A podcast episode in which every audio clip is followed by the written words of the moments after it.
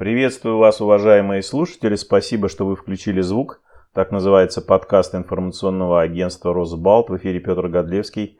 Мой собеседник Томас Мчедлидзе, председатель медицинской палаты Санкт-Петербурга, основатель и главный врач системы клиник Меди. Добрый день, Томас.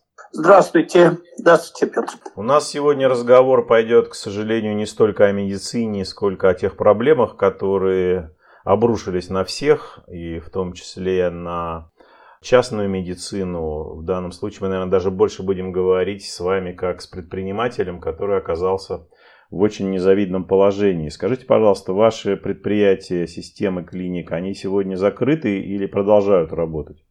Закрыты. У меня 25 клиник на данный момент и полторы тысячи персонала медицинского. Врачи, э, медсестры, ну, персонал, команда, полторы тысячи человек. Значит, у нас только две клиники работают в дежурном режиме. То есть это острая боль, мало ли что случилось, как гарантия нашим пациентам, чтобы мы их не бросили. Вот. А во всем остальном, соответственно, мы закрыты. Нас, вернее, закрыли, а, обязали закрыться, скажем так, назовем вещи своими именами. Скажите, пожалуйста, ну вот э, вас обязали закрыться, а я так понимаю, что кроме этого вас еще обязали платить полностью зарплату персоналу. Насколько это вообще э, реалистично и как это вяжется с законодательством о труде? Я вот честно... Значит, Петр, смотрите, здесь очень интересная ситуация.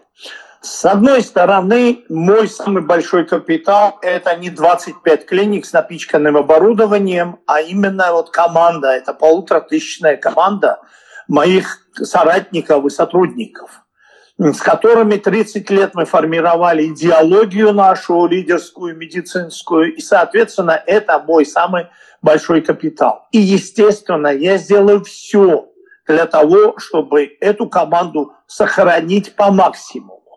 Но это я сделаю все. Понимаете?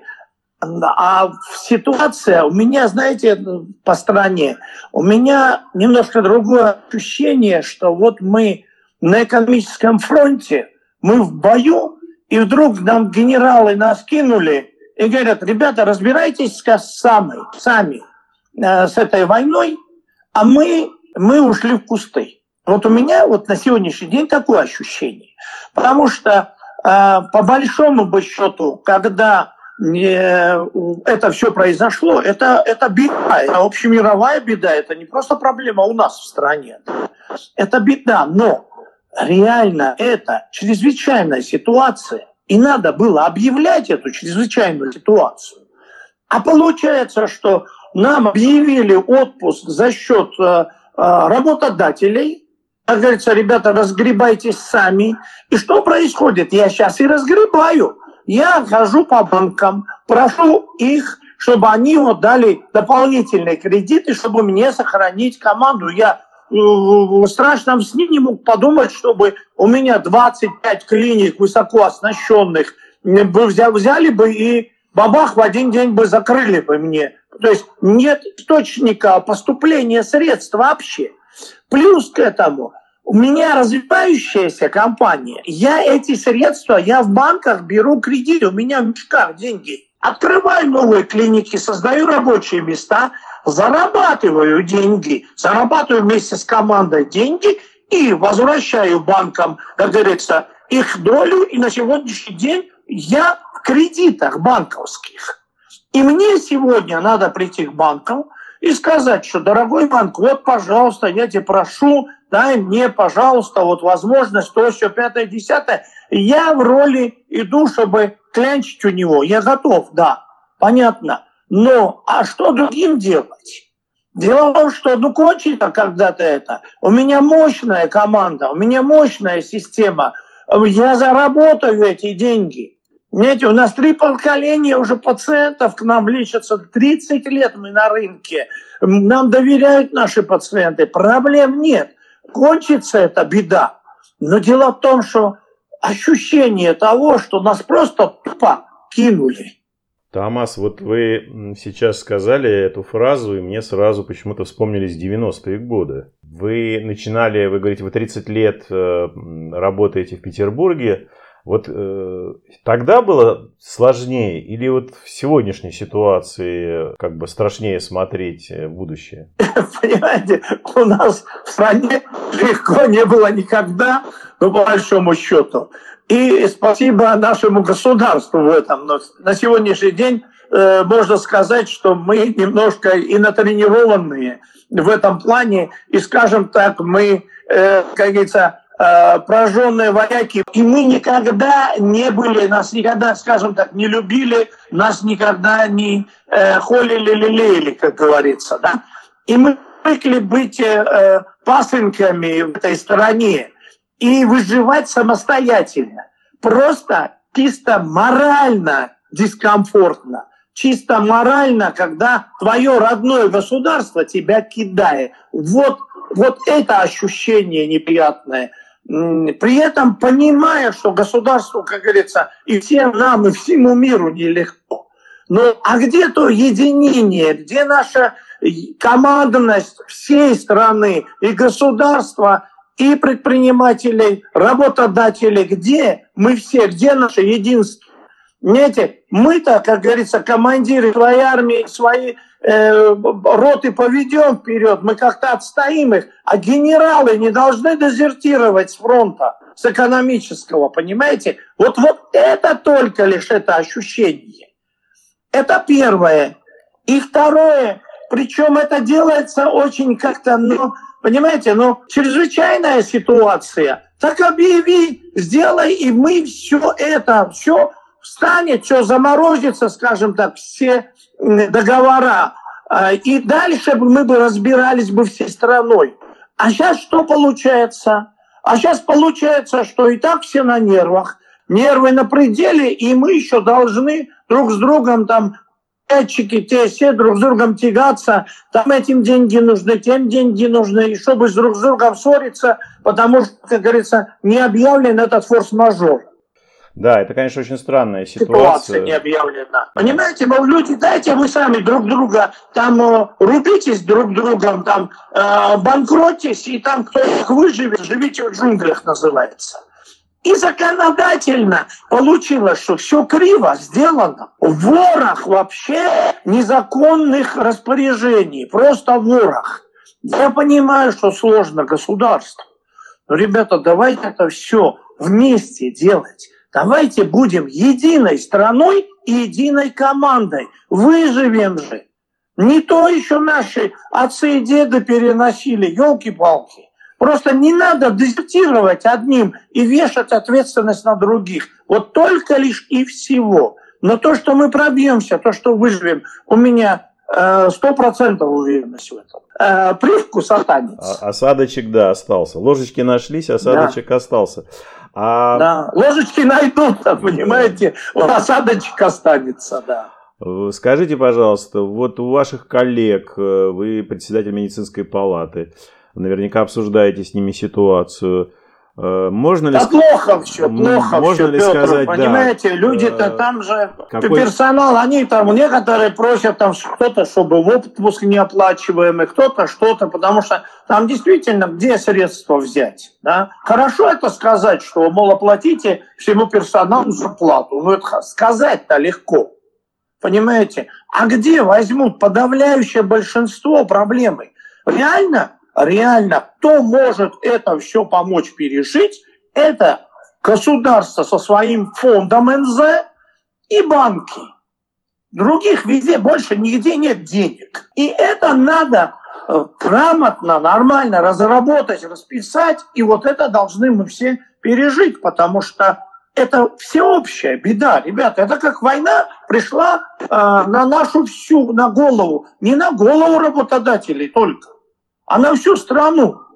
Я согласен с вами полностью. Просто мне такое ощущение, что у тех, кто, как вы выражаетесь, э, в генеральном штабе, да, у генералов, у них э, иллюзия приблизительно следующая, что у каждого предпринимателя дома в сейфе лежит неучтенная наличка, и он в состоянии месяц, два, три решать любые проблемы самостоятельно. А вы вот э, не можете мне сказать, э, ваша оценка, может быть, сегодняшняя, какое количество, ну, может быть, в процентах примерно, предприятий все-таки не переживут этот, э, так сказать, выходной месяц в Петербурге? Так уже банкрот. Я уверен, что не переживут 90%. 90%? То есть не переживут как, просто не, не выплатят. Самое интересное, смотрите сейчас, что происходит вообще. Вот почему я это немножко, немножко еще вот э, пахнет, э, скажем так, не очень хорошо.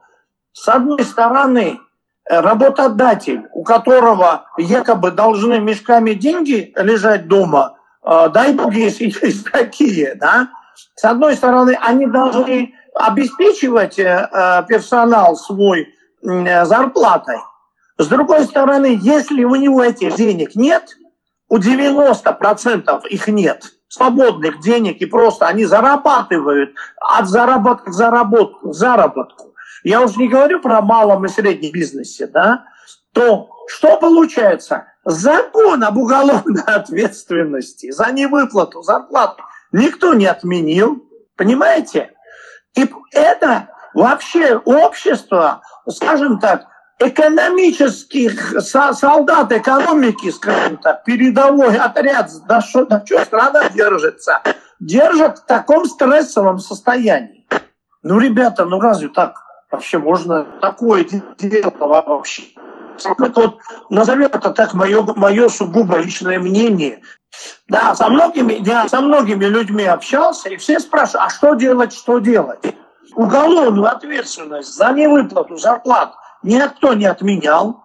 Юридически форс-мажора нет. Юридически уголовная ответственность за работодателями висит как домоклов меч. А выплатить зарплату нечем будет. В какой транс вгоняют работодатели? Людей, которые должны быть являются столпами развития страны. Я вот этого ну, никак не понимаю. Да, это вообще очень э, вопрос э, такой риторический, я бы сказал. Он без ответа. Никто этого не понимает. Тем более, что, например, я сколько, насколько я знаю, за, например, незаконное увольнение с работы, а, ну, максимум это административное наказание, штраф. А за невыплату уже уголовная ответственность. Ну, за, уголовная ответственность за, за трех лет. Представляете, да. в каком состоянии и, сейчас да. работодатели находятся. И получается, что выбор очевиден у работодателя, если у него нет средств, и он не нашел в банке какие-то возможности. Но вот, как вы думаете, может быть, все-таки правительство, президент, они сейчас послушают ну, разумеется, не наш подкаст, а послушают э, сообщения, скажем так, с мест, э, отчеты губернаторов и так далее, и так далее, экономистов, экспертов. И все-таки решат, что необходимо оказать какую-то прямую помощь населению, Возможно, вот выплачивать деньги напрямую через налоговую инспекцию, потому что все работодатели подают туда сведения о своих работниках. И, в принципе, у государства есть все данные всех, кто платит налоги со своей заработной платы. И эта ситуация может еще измениться, или у вас таких надежд нет? Я очень, очень и очень надеюсь на это. Но опыт работы э, в нашей стране мне эту надежду подкашивает, как говорится. Да, да, я понимаю вас, да. Вы понимаете, да. Ну, Потому что по-хорошему, по большому счету, вот я говорю, да, вот да, ситуация такая, поэтому просто надо было объявить чрезвычайную ситуацию. Это означало бы, что все бы заморозилось бы, потому что у кого-то кредиты, у кого-то то, у кого-то это пятое, десятое. При этом государственный фонд, у нас есть же фонд, 500 э, миллиардов долларов, да, Взяли бы эти средства. Плюс банки, в банках же есть средства. Просто договориться было бы, что банки должны будут давать какие-то кредиты, потому что предприятия-то им сегодня надо выжить вот в этих условиях. Потом-то они работать будут. И это все, вся бы страна единой командой, мы бы вылезли бы из этой ситуации вообще просто еще более сплоченным народом, еще более сплоченной страной. А сейчас что? Все по углам. Негоже генералам в кусты идти. Да, Томас, согласен с вами, согласен. Петр, можно я вот напоследок да. буквально одну фразу э, скажу? Как говорится, надо, чтобы немножко и оптимизма все же было. Ну, с одной стороны, я очень далек от политики человек. Я все же врач в медицине и предприниматель, и бизнесмен. Понимаете? Но единение всему обществу, ребята, нужно. Нам надо быть всем вместе. Э, сила в единстве. Это избитая фраза, но действительно сила в единении. Все общество должно быть на позитиве. Вот эта нервозность нам не нужна. Нам надо как-то это по-человечески, как-то это все перенести. Понимая, что и нашим генералам тяжело, они впервые с этим столкнулись, э, с такой ситуацией. Но я уверен, что надо просто э, широко открыть уши и послушать экспертов, толковых людей и как-то вместе здесь показать едине, единение нации. И вот как-то вместе э, согласованно выходить из этой ситуации. А не так, как сейчас, а не так, как на этом этапе это происходит. Я говорю, мы чувствуем себя брошенными, нет, не брошенными, обманутыми, даже не просто кинутыми. Вот сегодня вот эта ситуация. А очень хотелось бы, чтобы мы были все вместе, дружно, мы бы вылезли бы с этой ситуации без проблем. И мы бы более, нация бы была бы более, еще более скрепленной. Мы были бы еще мощнее. Мы бы почувствовали гордость не за прошлые победы, а за наше сегодняшнее пережитое, то, что мы сделаем вместе, и то, что мы вместе победили бы. Понимаете? А так получается, нам надо теперь гордиться прошлым, а настоящим и будущим непонятно, что мы творим. Спасибо. Вот, в принципе, все, что я хотел сказать. Спасибо большое, Томас. Все, удачи. Спасибо, Томас. Это был подкаст «Включите звук» информационного агентства «Росбалт». С нами на связи был Томас Мчедлидзе, председатель медицинской палаты Санкт-Петербурга, основатель и главный врач системы клиник МЕДИ. Спасибо вам, уважаемые слушатели. Будьте здоровы и обязательно оставайтесь дома.